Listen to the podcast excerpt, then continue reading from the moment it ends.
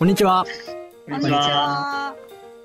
三井テックラジオは株式会社三井リンクスのスタッフが Web デザイン、Web フロントエンドなどの Web 技術に関するニュースやツールなどをシェアしたりするためのポッドキャストです。本日の司会は設計チームの加藤が務めさせていただきます。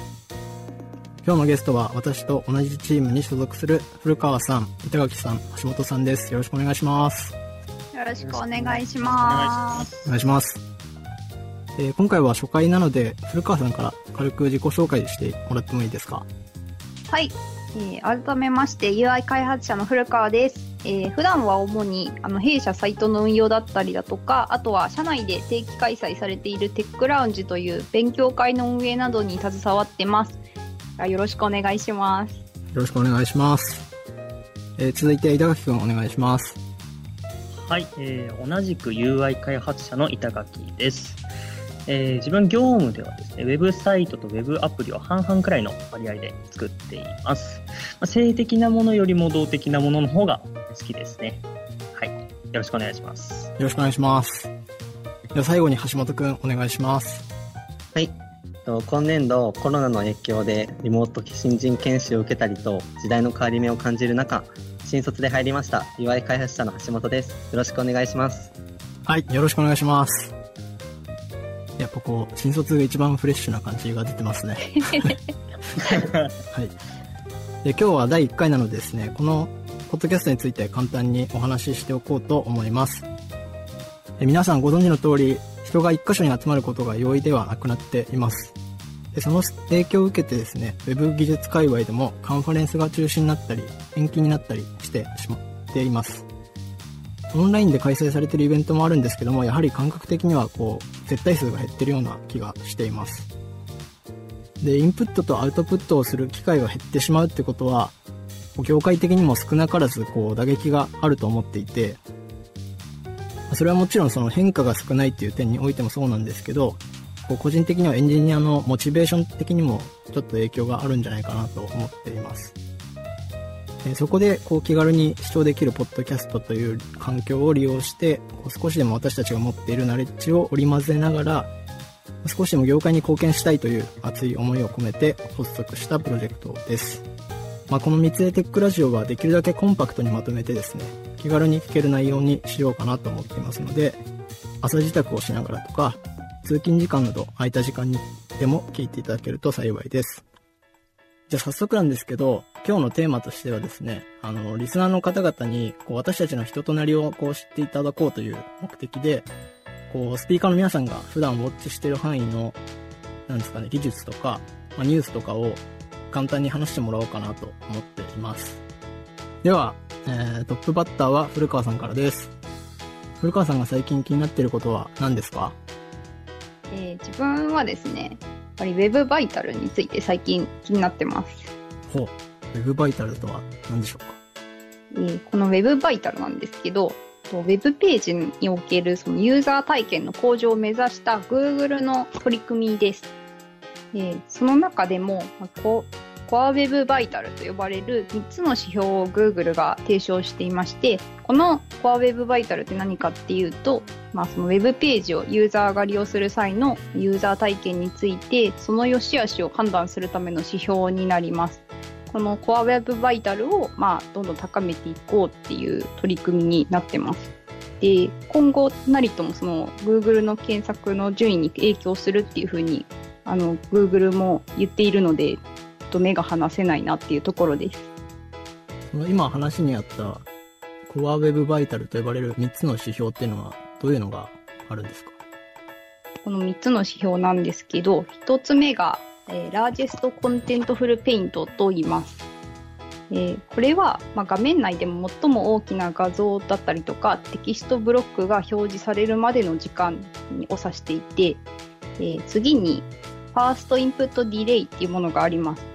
これは、まあ、ユーザーが最初にページを操作した時から、まあ、ブラウザーが実際に処理をするまでの時間を指してます。最後に、 Cumulative Layout Shift は、ユーザーが予期しないレイアウト変更が発生した時の影響度を数値化したものです。えーこの3つが Core Web バイタルの指標と言われてます。今紹介してもらった Core Web Vital っていうのは、こう、どうやってこう計測をしていけばいいんでしょうか？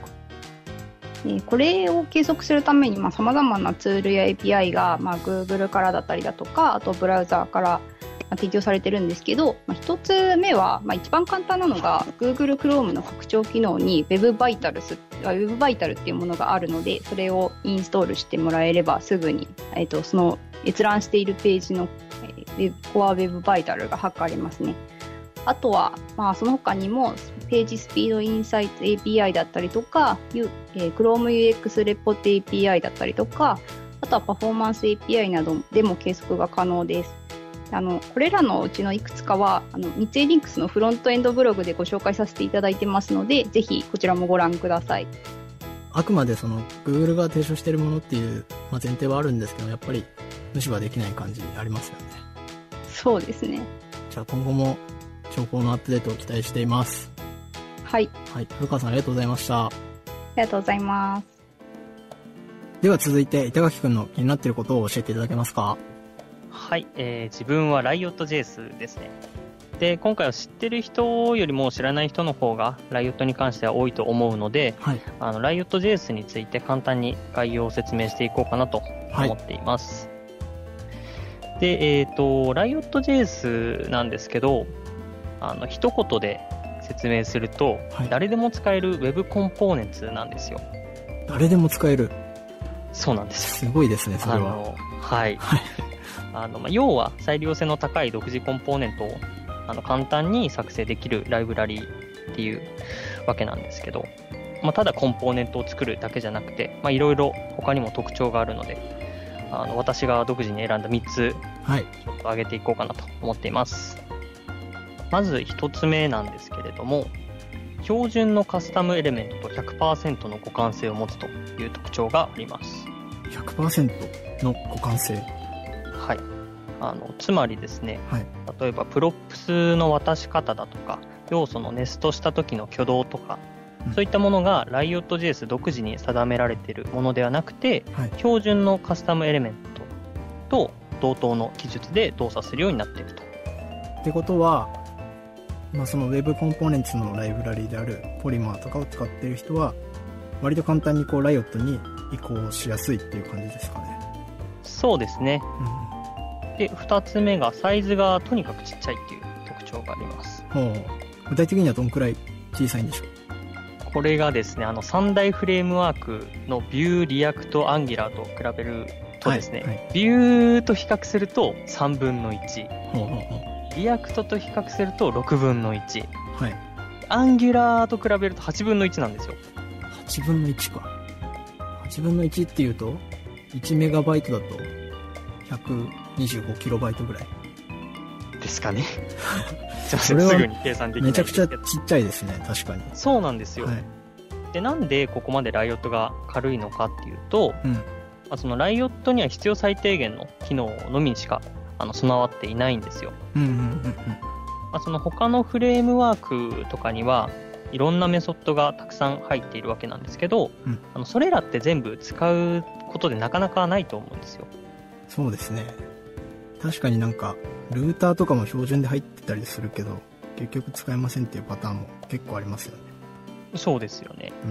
まあライオットはまあそういったあの普段絶対に使うっていう機能以外はズバッとこう切り落としているのでこういった小さなサイズを維持できているというわけですね。これが2つ目の特徴です。で、最後3つ目なんですけど、3つ目の特徴は Vue.js-like なシンプルな構文というものがあります。Vue.js-like。どの辺がこう似ているんですか？そうですね。あの、基本的な構文は、あの、まあ、for 文だとか if 文だとか、まあ、そういったものは Vue.js の2形に結構近いですね。あとは、あの、Vue にライフサイクルがあると思うんですけど、はい。あの、名前はちょっと違うんですけど、あの、イベントが起こるタイミングとか、まあ、そういったところは、Vue に似ていますね。そのライフサイクルっていうのは、 created とか、 mounted とかそういうものですかね。そうです。うん。まあなので、あの、まあデザインパターンに詳しくない人が使ってもある程度綺麗に書くことができるのかなと思っています。以上が Riot.js の3つの特徴です。ぜひ使ってみてください。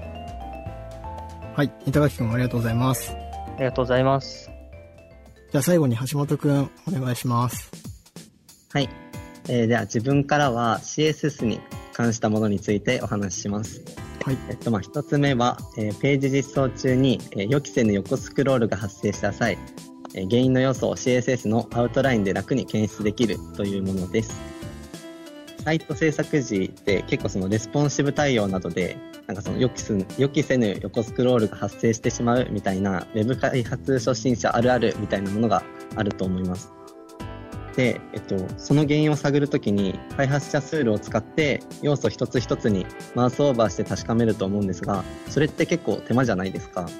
なので、それを楽に検出するために、CSS のそのアウトラインっていうもので、その目立ちやすい赤色なんかをアスタリスクに指定してあげることで、要素ごとにアウトラインがつくので、そのはみ出た要素を視覚的に検出できます。すごい、あの、具体的な内容ですね。はい。ありがとうございます。ちなみにこれ今アウトラインっておっしゃったんですけど、ボーダーとかじゃダメなんですか、とですね、そうですね、ボーダーだとダメなんです。その理由としては、えっと、あ、そうですね、ボーダーは、えっと、そうですね、アウトラインと違って、そのどうしても、その枠の部分でレイアウトに反映されちゃうので、ちょっと崩れちゃうみたいな影響があるんですけど、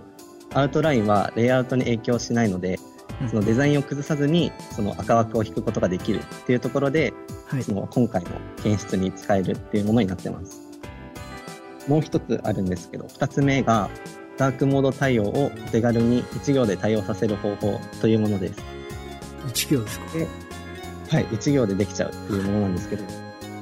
これはそのよくそのウェブサイトをダークモード対応させるときって CSS に prefers-color-scheme dark っていうものを記述すると思うんですけど、で、なんかその、あ、そうですね、指定してその中に記述を書いていく感じなんですけど、それを、えっと、ダーク、そのダーク内にフィルター、 invert、カッコ1と、Q ローテート、180デグっていうものを指定してあげることで、そのダークモード対応ができるっていうものになってます。そのインバートと hue-rotate っていうのは具体的にこう何をするものなんですか？えっと、その invert っていう指定は、まあその名前の通りその反転みたいな意味で配色の反転をしてくれるものになっていて、その hue-rotate って方は英語の名前の通りその色相関っていうものを回転させるもので、まあその今回180 deg っていうので180度回転させてるんですけど、こちらはその意味としては全体のそのテーマカラーを変えずに単にその色だけを減衰させるものになるってことでこの指定になってます。で、ただ一つその注意点的なもので、その画像の色とかも変わってしまうので、そのイメージに同じ指定をして色を元に戻してあげる作業が必要だったり、あとはそのコントラスト比がちょっと高すぎて目に痛い配色になったりすることもあるので、その辺の調整や使い方には注意が必要です。まあ1行でこう簡単に実装はできるけど、まあ、それだけで対応しちゃうと、あ危ない場合があったりとか、まあ、柔軟性には欠けるので、あちょっと気をつける必要があるっていう感じですかね。ちなみにこれは今どのブラウザでも使えるんですか？そうですね。今は IE11 以外のそのモダンブラウザで対応されている状態です。じゃあ、ガンガン使っていける感じですね。はい。使ってください。はい、ありがとうございます。お願いします。はい。というわけで、今回の三井テックラジオでは、設計チームのメンバーが最近気になっていることについてお聞きしました。聞いていただいた通り、それぞれ興味関心がバラバラでとても面白いチームです。このポッドキャストも、主にはこのメンバーでもう少し時事性のある内容を絡めていきながらお届けしたいと思っています。今後ともよろしくお願いいたします。よろしくお願いします。最後に三井リンクスではスマートなコミュニケーションをデザインしたい UI デザイナー UI 開発者を募集しています。採用サイトではオンライン説明会やオンライン面接なども行っていますのでぜひご覧ください。では今日はこの辺でありがとうございました。ありがとうございました。